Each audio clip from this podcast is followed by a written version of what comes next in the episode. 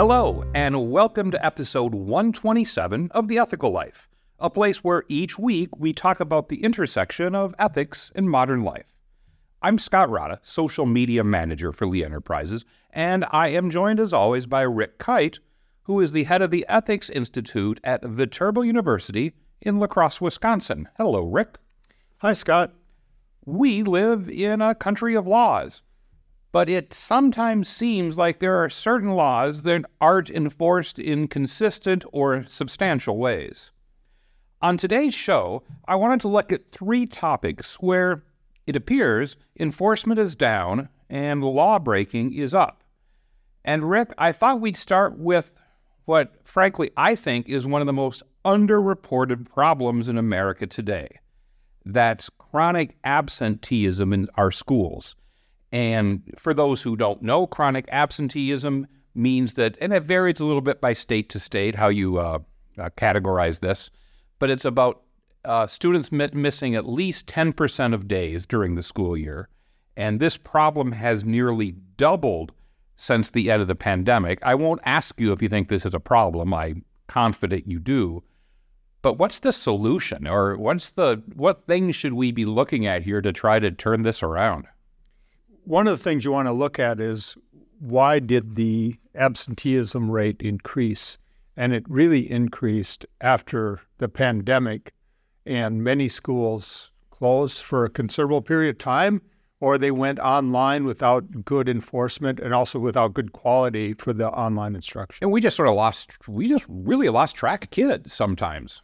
Lost track of kids, so like in lost, so lost communication with their parents. Mm-hmm. Um, But main thing is they disrupted the habits, and habits are formed over a long period of time. And when you disrupt habits, it's really hard to form them again. And so, like, going to school isn't something that's naturally agreeable. Most, most, I would say, like, there's some kids that enjoy going to school, and and their parents create conditions in which it is fun, it is expected, and so forth. But there's plenty of kids who, for them, school isn't that interesting. And if they have, they're in an environment where the parents aren't really pushing them or don't have the means to push them to go, you disrupt those habits and suddenly they aren't going anymore. And, and it seems like there's sort of two approaches here. Would be one, to go after the parents. And because, I mean, it's, I think in all fifty states, it's, if you're younger than eighteen, going to school isn't an option, and yeah, and there are set-asides for homeschooling and other sort of niche situations. But, I mean, we're not talking about those in this conversation.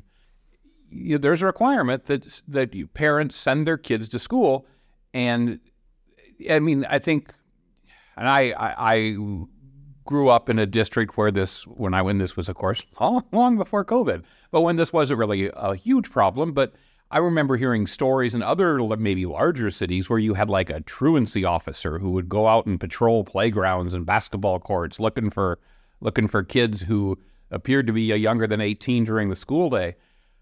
I don't get the sense that happens a lot anymore, but, well, there's a twist, but go ahead. I think that varies from state to state and mm-hmm. district to district.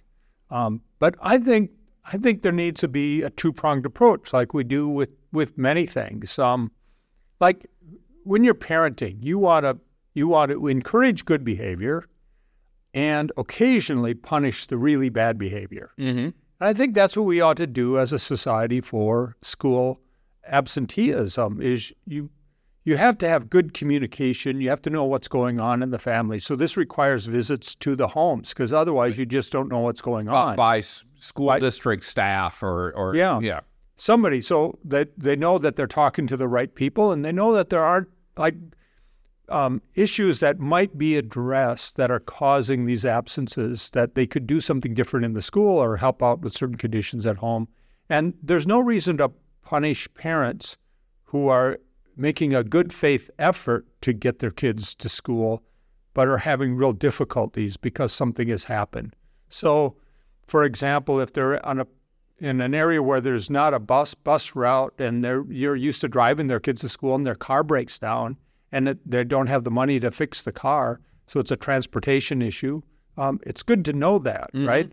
On the other hand, there are other parents that like just don't care if their kids go to school or not, and nothing you can do to help them out is going to make a difference because they're just being negligent.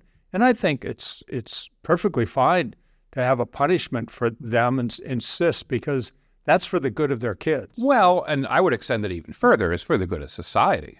Right, both. And um, and there, and we'll link to this story in the show notes, but ProPublica had a, a story that did a couple of things. One, it outlined this problem and how it's exploded since the start of the pandemic. But it also talked about one of the solutions that has come up in places.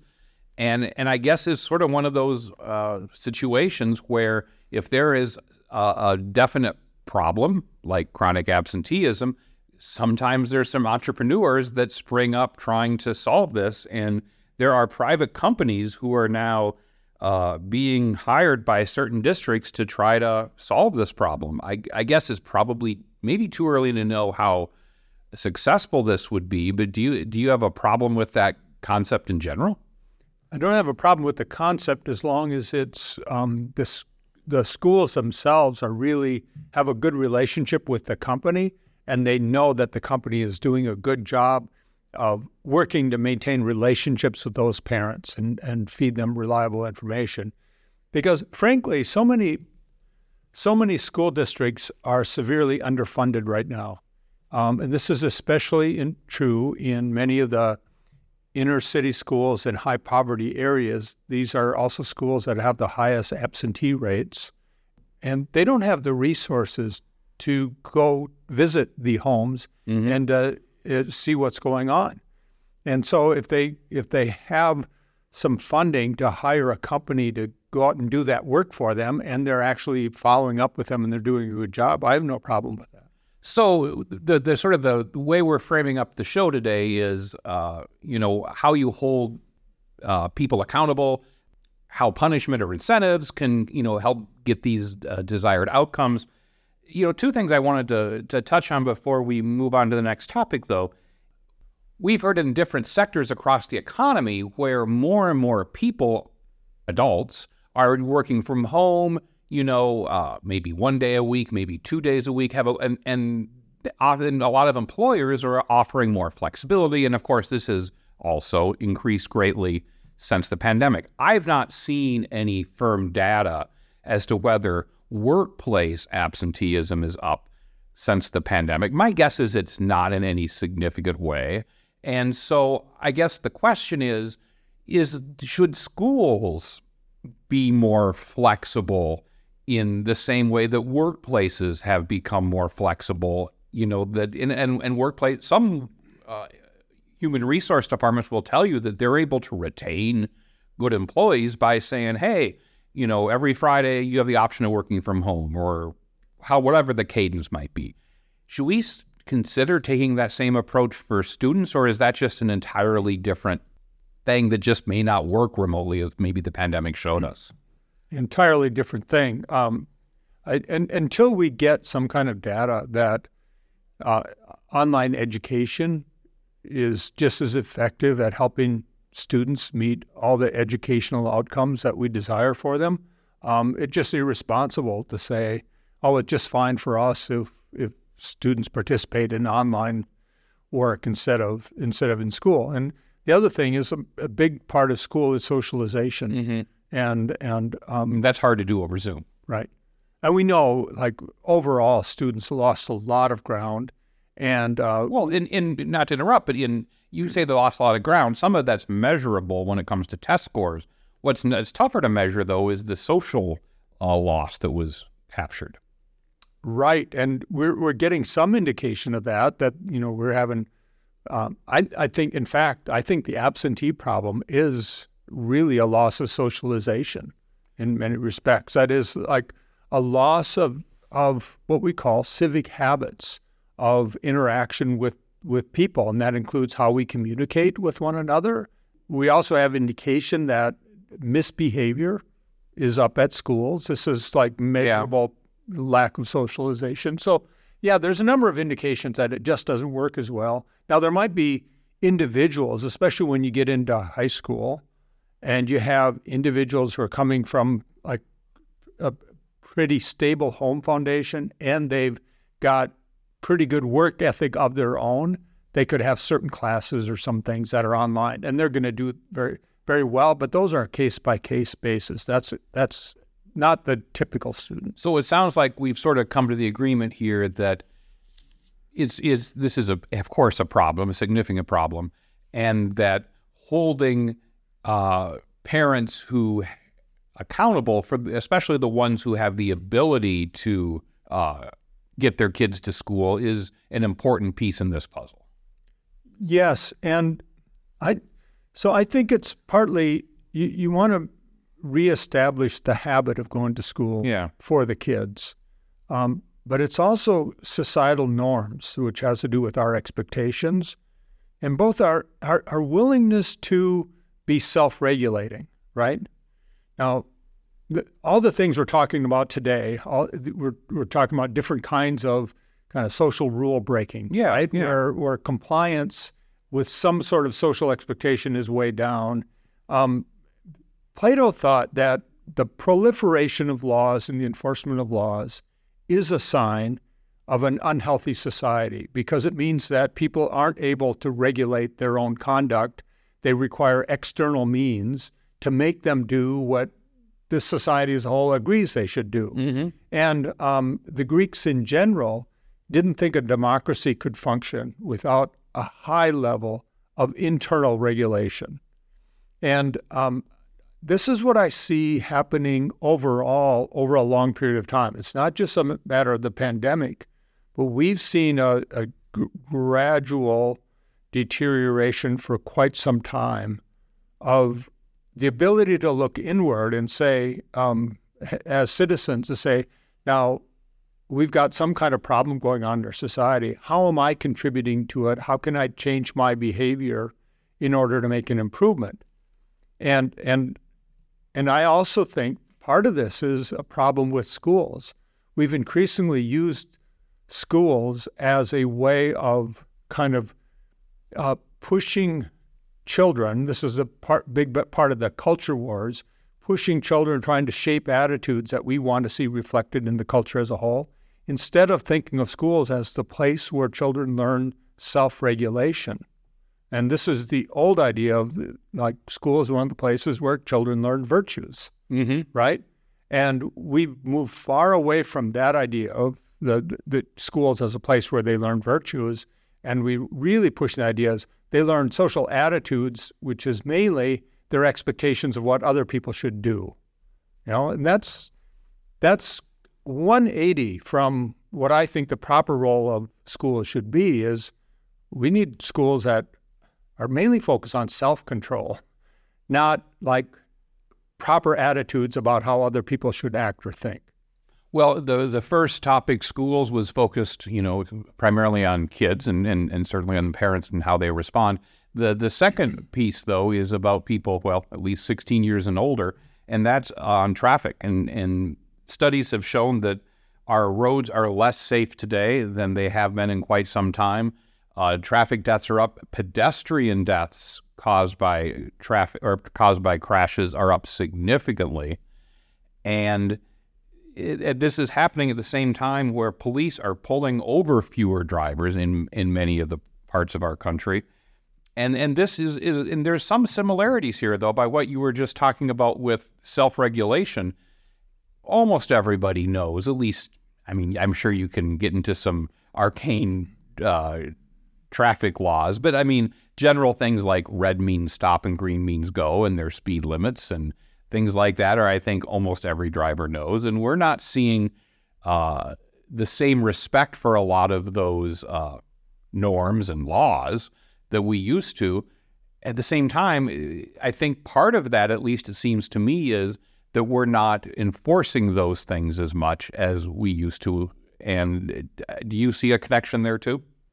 Uh, yeah, I I think part of it is lack of enforcement, because the lack of enforcement, it's not so much that you're changing behavior of each of those individual drivers, because it's not really enforcement that gets people to be responsible drivers, right? You, um, most of the times when you come to a stop sign or a street light or something, the reason that people obey those tra- traffic signs is not because they think there's law enforcement somewhere around. It's because that's just what you do, mm-hmm. right? But I'll give you an example of this. I was uh, driving here today. Um, I came to a stoplight. I bet you know which one it was, where right after the stoplight, there was ah, a closing yes. of a lane. Yes, on a busy street. On a busy street. So traffic was really backed up behind it. The driver just ahead of me, we were halfway down the block from the, the stoplight, and it turns green, and the driver's looking at their phone or something like that. So they stay stopped while the rest of the traffic is going ahead through the green light. You know, people start honking and so forth. The driver finally looks up, takes off really fast, goes through a yellow, right? Actually probably went through the red right at the tail end of the yellow. But this means like seven or eight cars that are in that line that are already really backed up don't get to go through the light at this time. Well, when this sort of thing happens over and over, you get to be pretty frustrated with your fellow drivers, right? Mm-hmm. Um, and then what happens is more and more aggressive driving happens where people aren't collaborating to try to help everybody get into a merge, for example, in the most efficient manner possible. Um, they're looking out for themselves. You get more accidents. You get more aggressive driving. And so what you need in a society is you need people who are voluntarily complying with the laws, because it's the most efficient way for all of us to get where we want to safely. Okay, I'll, I'll give you something else you might need. And this was a, and, and we'll, well, we'll link to this in the show notes too. A couple of weeks ago, the New York Times had a really good piece on, again, the terrible trend of increased pedestrian deaths. And they were trying to find out why this was. And and there was not a solid conclusion as to why. Um, some of the contributing factors were vehicles are getting larger, and that can be more dangerous for pedestrians. What you just said, where, you know, people being distracted by cell phones is another one. But what they, but what the, the interesting thing is, is we have cell phones and we have cars. Europe has cell phones and has cars. But there seems to be a much less of a problem in Europe when it comes to that. Do you know what the hypothesis is for that? No. In Europe, more people have manual transmissions. Oh, so you can't be holding your phone. Exactly. Or, yeah. Which is interesting and something I hadn't thought about before. So maybe we just need, and this will never happen, but maybe we just need to have a lot more manual transmission cars to keep people's hands on the uh, the, the car and not on their phone. Well, I don't know if it's still the case, but I remember about ten years ago or so hearing that, like in Germany, people don't eat and drink in their cars. They don't mm. regard their car as a portable restaurant. The yeah. car is for driving. So they take driving much more seriously. So they're more attentive. They're more focusing on the road. And, um, you know, Americans are notorious oh, yeah. for doing everything in the car. You Ma- know, yeah, makeup and, and and food and drink and, and sometimes all three at the same time. Right. Yeah. Plus the phone. And maybe taking a selfie showing how busy your life is. So if if we do, I mean, there are some people who might, might think that if we start increasing enforcement of our traffic laws, whatever those may be, um, you would hope that that would encourage people to be safer. There would also be people who would say, though, that there, by the nature of how we enforce those laws, and almost unless it's a you know unless it's something criminal, there are usually citations and you get a speeding ticket, and oh, I, I fortunately I haven't had a speeding ticket in a long time, but I think they're they're at least the last one I had was I think was like one hundred twenty bucks. Does that seem about right? Yeah, or higher. Yeah, and I mean I don't want to pay one hundred twenty dollars, but it's not going to like mean I'd go hungry for the next week. But I mean, like for some people, one hundred twenty bucks is like a whole lot of is like a, that like can ruin the month. And is it fair to you that if going home today, uh, I'll pick on Elon Musk because nobody ever picks on Elon Musk, and he's probably a very safe driver. He may not even drive, but I have no idea. But if he did get a speeding ticket on the way home, that his speeding ticket would be the same amount as someone who is making fifteen dollars an hour working at a fast food restaurant. Does that strike you as fair? Um, yes. What's not fair is, for many people who get the ticket, t- tickets, the uh, it represents a real hardship. So, mm-hmm. so I I'm I've always for for, for a very long time I've been an advocate for uh, con- consistent, visible enforcement with low penalties. Okay. Because the size of the penalties don't really make much difference. They're not shown to make a big difference in deterring people. Like I, like for for example, we're not even sure what a traffic ticket would cost us right now. Yeah, yeah. I'm not. I have no idea. Yeah, and mine was actually last when I was in a. Uh, another state, so it's probably different in this state. I have no idea. And and generally, most people are going to drive the speed that other people are driving on the roads. Mm-hmm. There's a few exceptions. You'll get somebody who's racing past you, yeah. and and what you want to see is you want to see those people pulled over, and you want to and and you want it to be visible. So I so and we know that a real visible police presence or highway patrol presence that does a good job in controlling speeds, but it's not.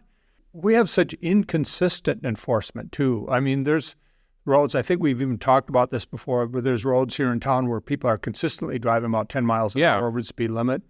Um, I asked my students last night, uh, like, um, what's the lowest amount over the speed limit any of them have been pulled over for? And one of them said they were, they were pulled over for going three miles over the speed limit. Oh, my goodness. Like forty-eight in a forty-five. Huh. And, like, that seems really odd. Like, like. Where would that be? Well, there's certain towns and townships that are notorious for doing this. It's sort of a revenue stream, yeah. Right. Yeah. That sort of thing, like, is, that doesn't help the the idea that we all need to be responsible. That promotes a culture in which you just have to be lucky or be really aware of where they're trying to get you, um, and other places you can get away with it. And this will kind of carry on to our, our, our final topic here in a second, but, you know, that happens in, in our state here in Wisconsin, and I would imagine it happens in states across this country, where especially around, this usually is in the summertime, think Memorial Day, fourth of July, Labor Day, real heavy traffic areas, the state patrol will put out a press release saying, we are running aggressive traffic enforcement, sometimes uh, by the on from the air even, on these three or four major uh, uh, interstate highways. So be careful out there, and and be, and you might and you know some people might think that's strange because they're not, is, is it their goal to write a bunch of tickets? But I think their goal is to slow down traffic, and if and if and I don't think they I don't think they're lying about uh, heavier traffic enforcement in those times, but letting people know about it hopefully will uh, slow people down, and and and that's really the goal here, right? It's not to write a bunch of tickets, right? And and I think we know that, like, that sort of campaign works really well mm-hmm. at slowing down traffic, yeah, letting yeah. people know. A few years ago, I, I was pulled over on a rural highway. I think it was a county road, but it was it was blacktop. The speed limit was fifty-five all throughout the area.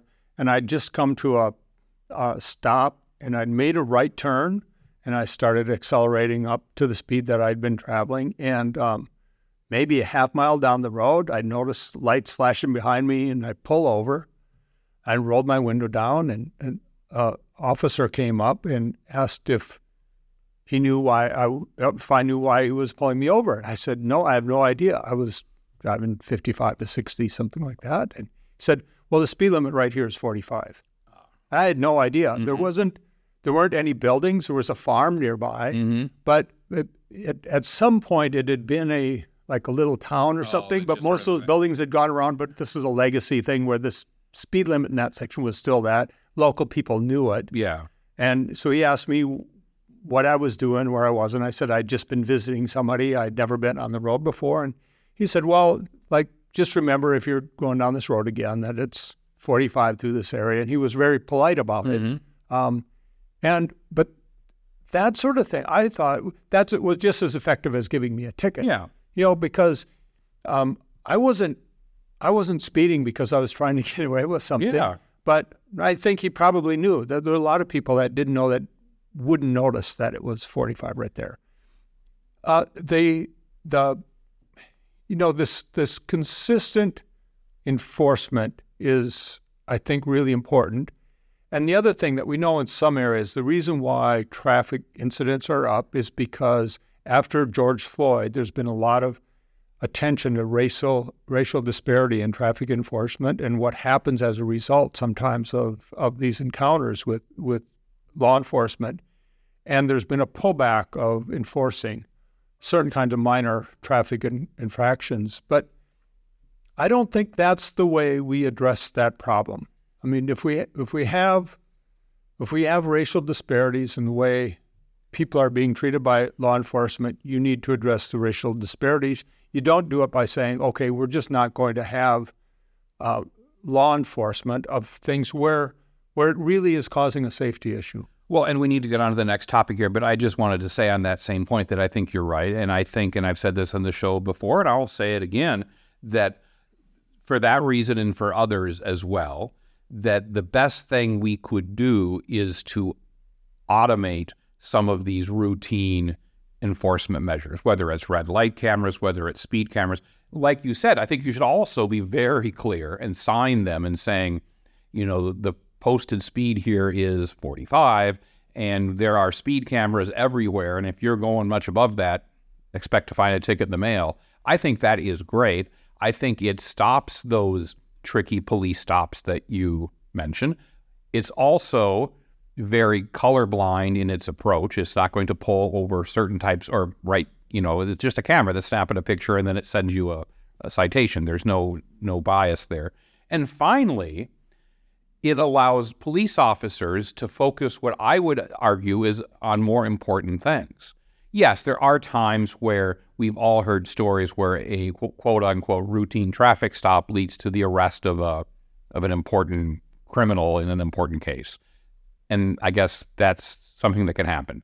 But since that is a, a very small amount of the time, I think getting rid of, uh, taking police officers out of the equation and, and automating that is good. Secondly, I'll say real quickly on the topic of automation that I just cannot wait until, and I don't know when this is going to happen and we're not quite there yet, but until when, but I'm convinced that when we have self-driving cars that are safe and reliable, that is going to be uh, make our roads and lives much, much safer. It won't be perfect, and it's going to be a weird ethical thing that we can probably talk about more in detail some other time. The if the death rate goes uh, gets reduced seventy-five percent uh, once you have self-driving cars, to me that's a huge win. Of course, there will be some people that will say that in that twenty-five percent, if there's fata- you know, fatalities, are now caused not by careless people, but by computers. And I'm sure that will make some people uncomfortable. I would say reducing the fatality rate by seventy-five percent is a win. I would too. Um, traveling by car, of all the major modes of transportation, traveling by car is by far the most dangerous, and it's not even close. Parachuting is also close to that. Yeah, I, yeah, I don't know if that's a major mode of transportation, major transportation but, method, okay. But it is a way of getting from point A it to is, point B. It is parasailing, yeah. But yes, you're of course you're right. Yeah. Um, going on to our third and topic, it's a little bit different, and I'll, I'll kind of explain why it's shoplifting. And um, there has been a lot of talk over the past uh, couple of years now about shoplifting and how it is uh, increased greatly. How there are stories all around um, T V news and sometimes on social media about these organized groups that will come in and ransack stores and, and take high-ticket items very brazenly, and that's obviously a bad thing. However, that if you look at it more closely, the overall shrinkage, uh, which is uh, how what stores call sort of loss through uh, theft and other means, has been relatively steady over the past ten or so years at about one point six percent of overall sales.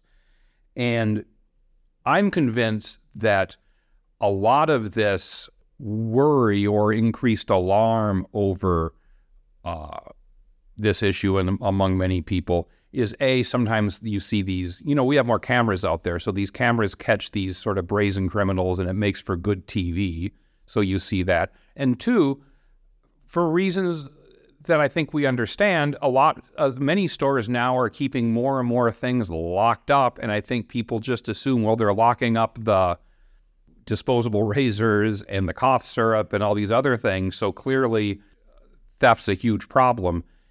And I, I so I guess I want you to talk about that. And then the, the second thing I wanted to, to kind of touch on, and kind of going back to what you, we just talked about when it came to traffic enforcement, is the way many retail stores look at it is they don't really much care if they make an arrest, or if they don't have the power to arrest people, to, to stop someone and, and involve the police, and, and that leads to an arrest. They just want to have the person be aware that there is security, be aware that they may be being watched, and to drop the item and leave the store, and, and everybody can go on with their lives. That, I think, is the approach many stores are taking. Is that enough? And what are your thoughts on this topic that has really been kind of a, a, a big issue in, in parts of our society over the past year or two? Yeah, this shoplifting stories, the perception that it's getting worse and worse, and it's continued to get worse since the pandemic, actually went way down during the pandemic, yeah. and then it rolls afterwards. Yeah. Public perception of this has very little to do with, with the actual data. Just like public perception of the economy yeah. has hardly anything to do with the data. I mean, like something like ninety-five percent of Republicans thought the economy was going great until the day that Biden was inaugurated. Then only about two percent thought it was great. Yeah. It, it goes like from ninety-five after, to two. After, after he was the inauguration ball, somehow that just turned the economy. It happened, yeah. And, yeah, yeah. and then the Democratic perception, you know, goes from way down to way up. Yep. Yep. And And and you realize, well, it's partly because of the news that the different groups are watching, but it's also partly our expectations. And there is a lot of, as you, as you said, social media shows a lot of, the, emphasizes the bad stuff because there's cameras everywhere yeah. and that can be shared. Um, and then there's also a few places that are outside the norm. So even though shoplifting has been going gradually down, like in Portland, it's gone up mm-hmm. and gone up quite a bit. And so just in the past couple weeks, uh, Nike, R E I, and Target have all announced closing stores mm. in Portland.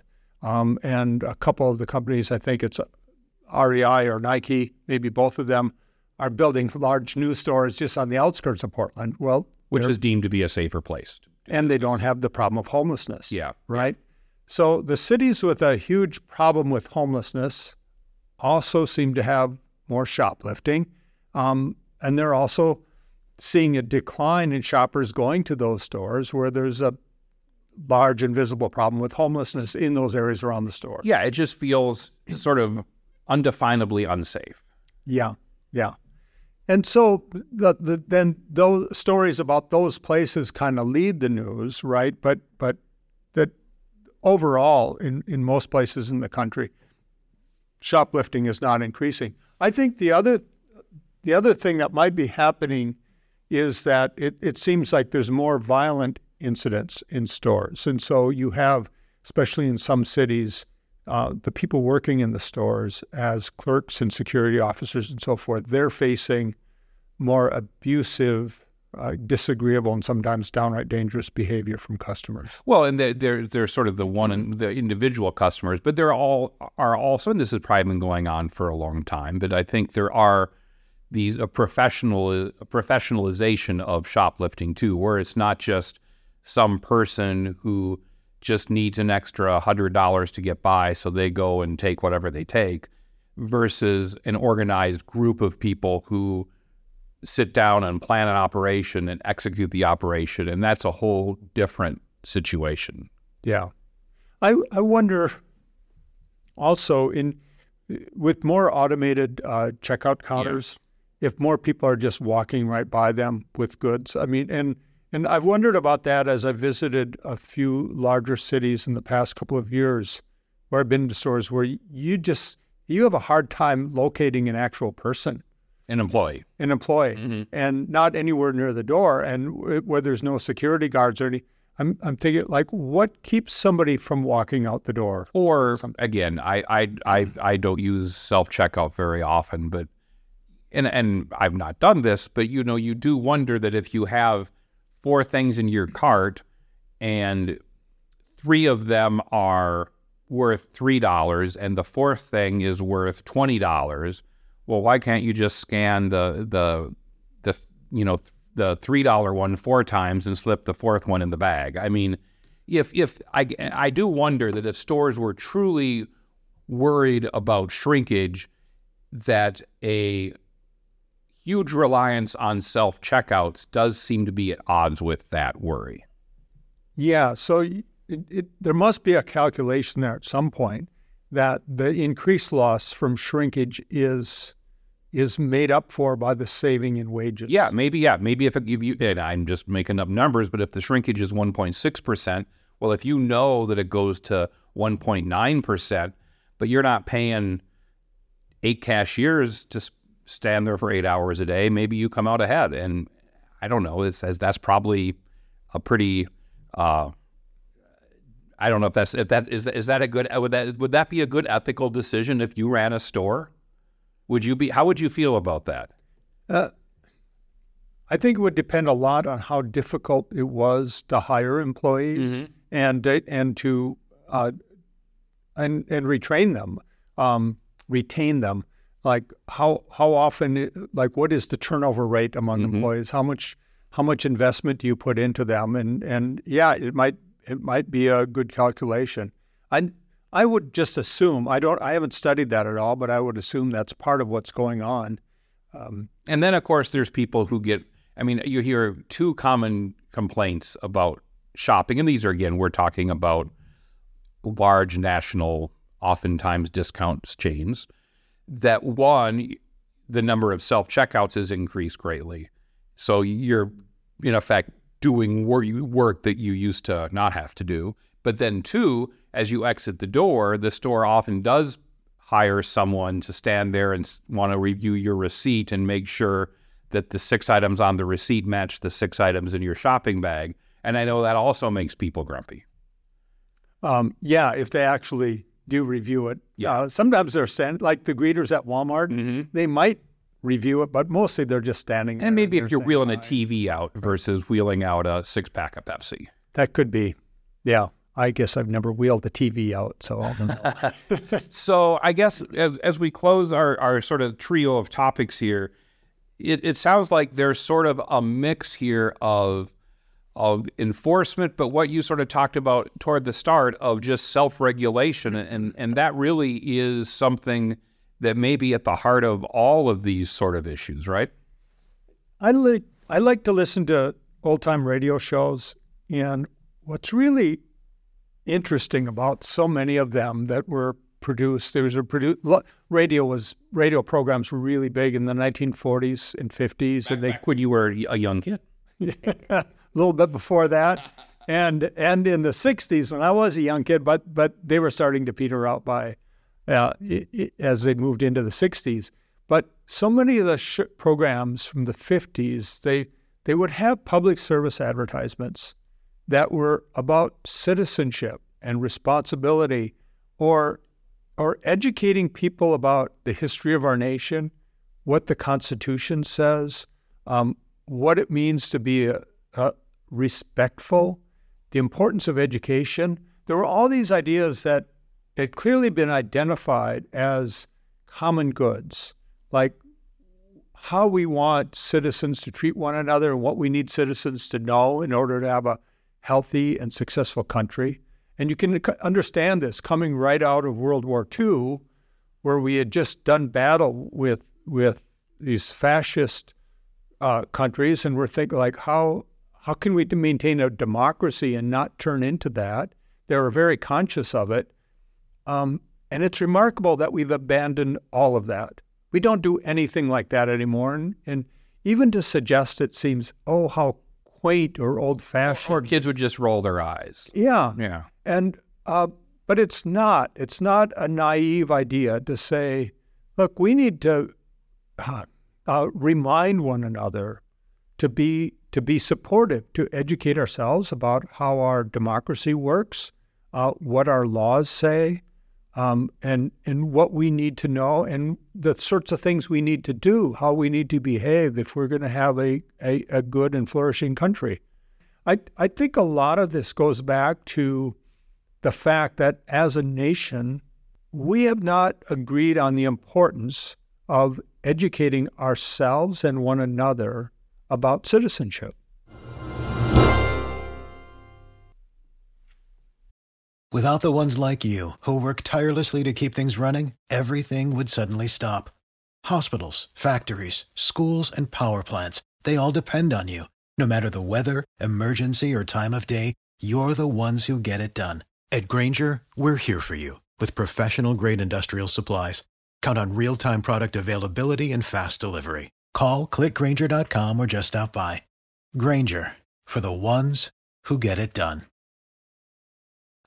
We end each show by tackling an ethical dilemma, and Rick, here's how I failed you. Um, I was sitting around trying to come up with an ethical dilemma this week, and I was just drawing a blank. And and and you just don't have any choices that you're making these days in your life that present you with a sort well, of moral conundrum. I, I think par- I think part of it is that I, I've just not left the house much the last two weeks. I wasn't feeling well for part of it, and the weather was cold, and I just didn't interact with anybody, and most of my ethical dilemmas are, are sort of like things I've experienced. So like parking, like like parking or other such things.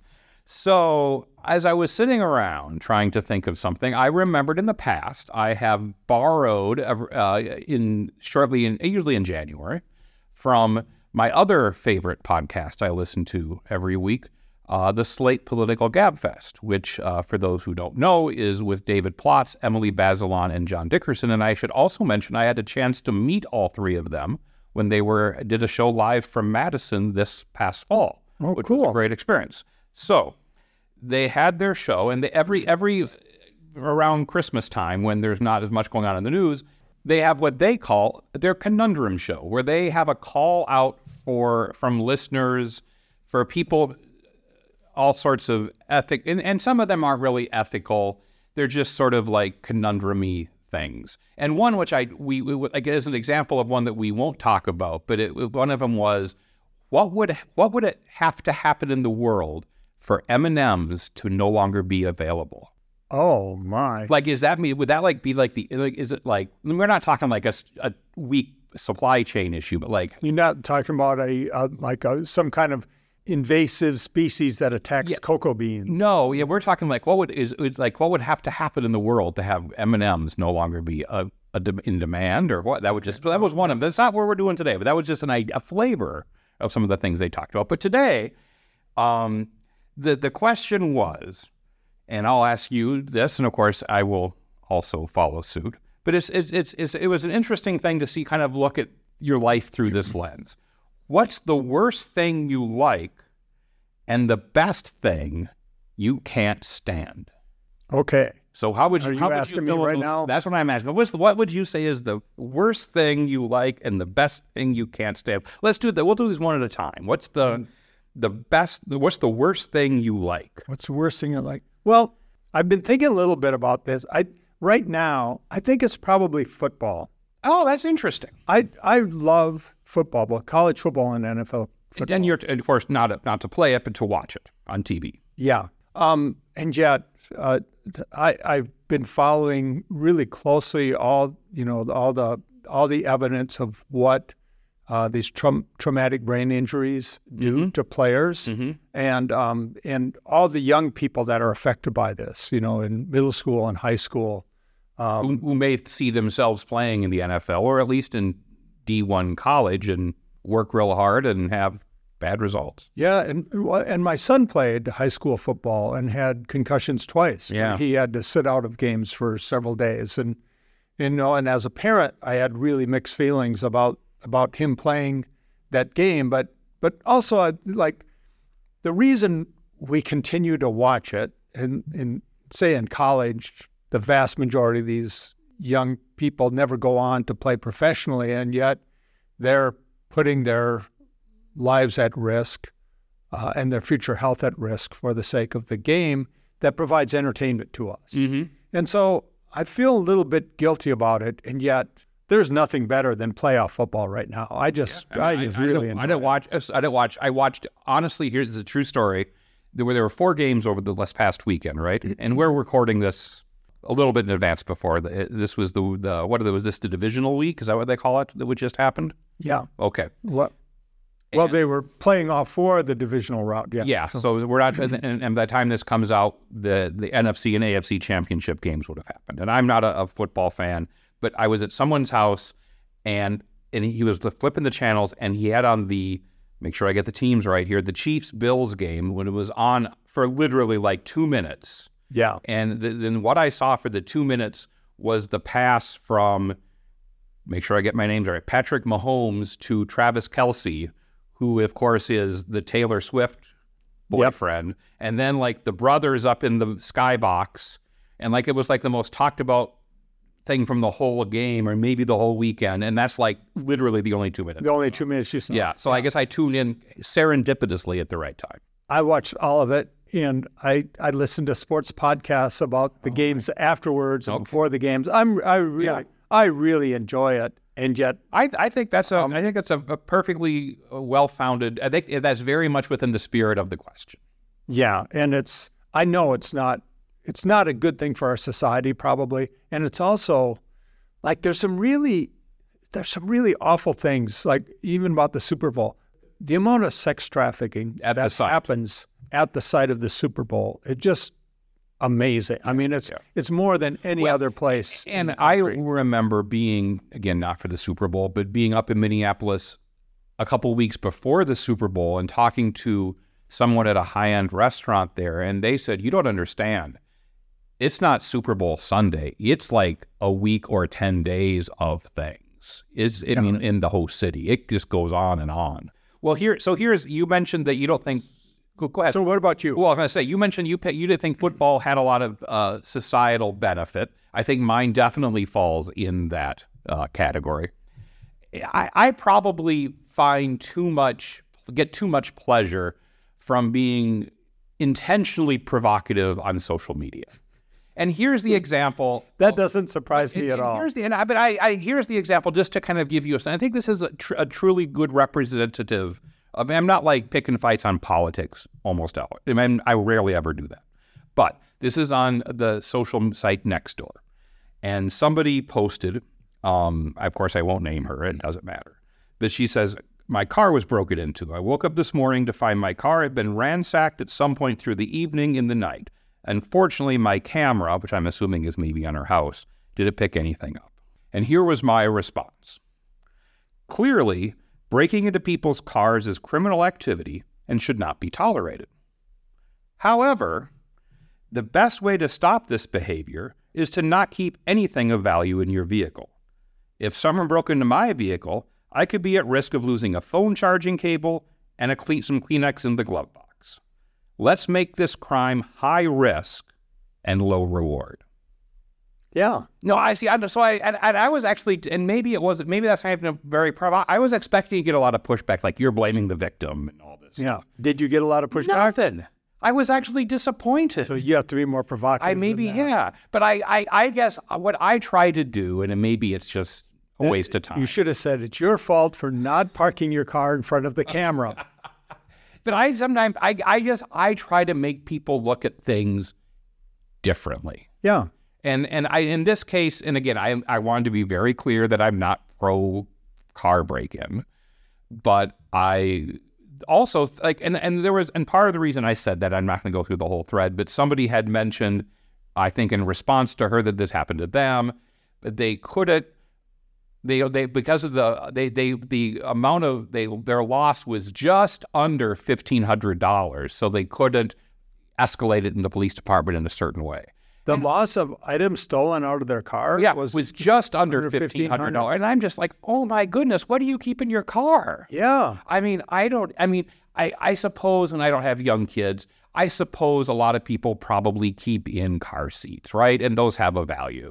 I don't, yeah. Are those a high theft item? But I have were, no idea. I, I would, so, I mean, there are times, for example, where I, I go somewhere and I've got my backpack with my laptops in it. Yeah, I got a few other things in there, and you know, so but I, it could. But I'm not going to leave it there overnight. I, yeah, I, and I so I just yeah. So I don't, and that and maybe that was not as provo- that was the most attempt at provocativeness I've had. But I do admit that I do sort of in in and if somebody would have pushed back on me saying you're just trying to blame the victim again, that's not what anybody did in this case. But I would have no problem having engaging in them back and forth. But I think the whole point of this is you were really disappointed that nobody took issue with your response. I mean, there is some of that. There yeah. certainly is some of that, but I will admit that it would qualify as uh, the worst thing that I like. And to finish this topic off, what is the best thing that you can't stand?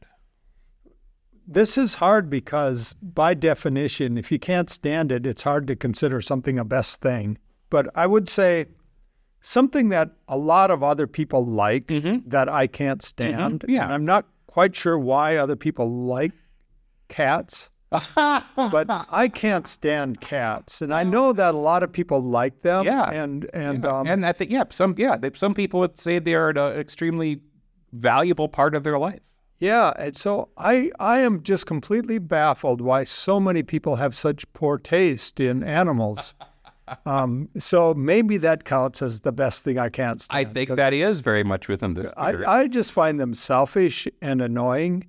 And um, and then, you know, about a year ago, I was away on a trip, and I come back, and I'm met by my wife at the door saying, um, I need to talk to you about something, which is always a bad sign yes. to be greeted that way at the door.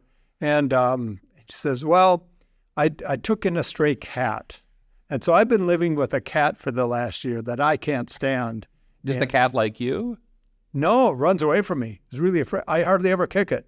And I don't understand this at all. Like, why? So you realize there's a through line between our two things. Of course, I like cats. You like cats. But yeah. however, you know what I don't like? Cats, meaning the musical Cats. Oh, the musical my, Cats. Point, my bigger well, point is... I don't my, like it because it reminds me of cats. No, but it, but my thing is honestly broader than that. My, the, the best thing I can't stand, musical theater. I just, I, I know that there are a lot of people who love it. There's, you know, Broadway is built around, I mean, not that that's all Broadway has, but that's sort of the big, the big tickets, the most popular things. It is just something I, like I had, I, through reasons that are complicated, I ended up getting tickets to Fiddler on the Roof. Yeah. Which I actually went and saw. It was like slightly better than I thought it might be, but I still didn't really enjoy it. And I just feel like I should like, a lot of people love musical theater. Now, I feel like I should like it, but I just, I just don't. Do you like regular theater? Yes. Yes, absolutely. But once they start singing, I just have no interest. Do you like older musicals or no? No, no. You don't like no. You don't like Sound of Music? No. Oh, wow. I mean, I don't. Yeah. I, I I have a soft spot for Christopher Plummer, weirdly. Yeah. But uh, other than that, no. Oh yeah, Christopher Plummer was just great. In, in I mean, so like, he was great in everything. Yeah. Yeah. But outside of that, no. Okay. No. So yeah, I, that's my. And I realize that that's uh, a thing. That, Gilbert and Sullivan. Oh, I know. It's no. No. No. No. No. Nothing. Um. I think I would like the Book of Mormon. I've never seen it. I'm convinced I'd probably like it. There's a lot of kind of modern musical theater productions, the kinds of sorts sorts of things are in Broadway and yeah, and not Gilbert and Sullivan, but no, a little more. But yeah. a lot of lot of the newer that I don't like because I, I find the music all sounds the same. So, but you, but like Gilbert and Sullivan, like Pirates of Penzance, that's like right up your alley. Not right up my alley, but I do like it. Okay, and and I like a lot of the older the older Hollywood musicals. But I like the Tin Pan Alley stuff. Like okay. anything by Cole Porter and Irving okay. Berlin, I think is fantastic. Well, so. I think I think we uh, both, for better or worse, revealed a little bit more about ourselves to our listeners today. Yeah, I guess so. Um, and if if so, dear listener, you still uh, heard those things and want to continue to hear more, we do ask that you subscribe to the Ethical Life podcast. Be sure also, if you've not heard enough of Rick Kyte, and goodness knows few of us have, so just a minute. Well, wait, wait, yes. If people haven't heard enough of me, I just want to repeat something. So the, the the worst thing that you really like is cats, and the best thing that you don't like is also cats. That's a remarkable thing. I'm hesitant to recommend you check out Rick's column about ethics, but this is the time of the show where I usually say that. So you may or may not want to check out Rick's column about ethics. If you choose to do that, you can find that on all the newspaper websites. For Rick Kyte, I am Scott Rada. Thank you for joining us. Without the ones like you, who work tirelessly to keep things running, everything would suddenly stop. Hospitals, factories, schools, and power plants, they all depend on you. No matter the weather, emergency, or time of day, you're the ones who get it done. At Grainger, we're here for you, with professional-grade industrial supplies. Count on real-time product availability and fast delivery. Call, click grainger dot com or just stop by. Grainger, for the ones who get it done.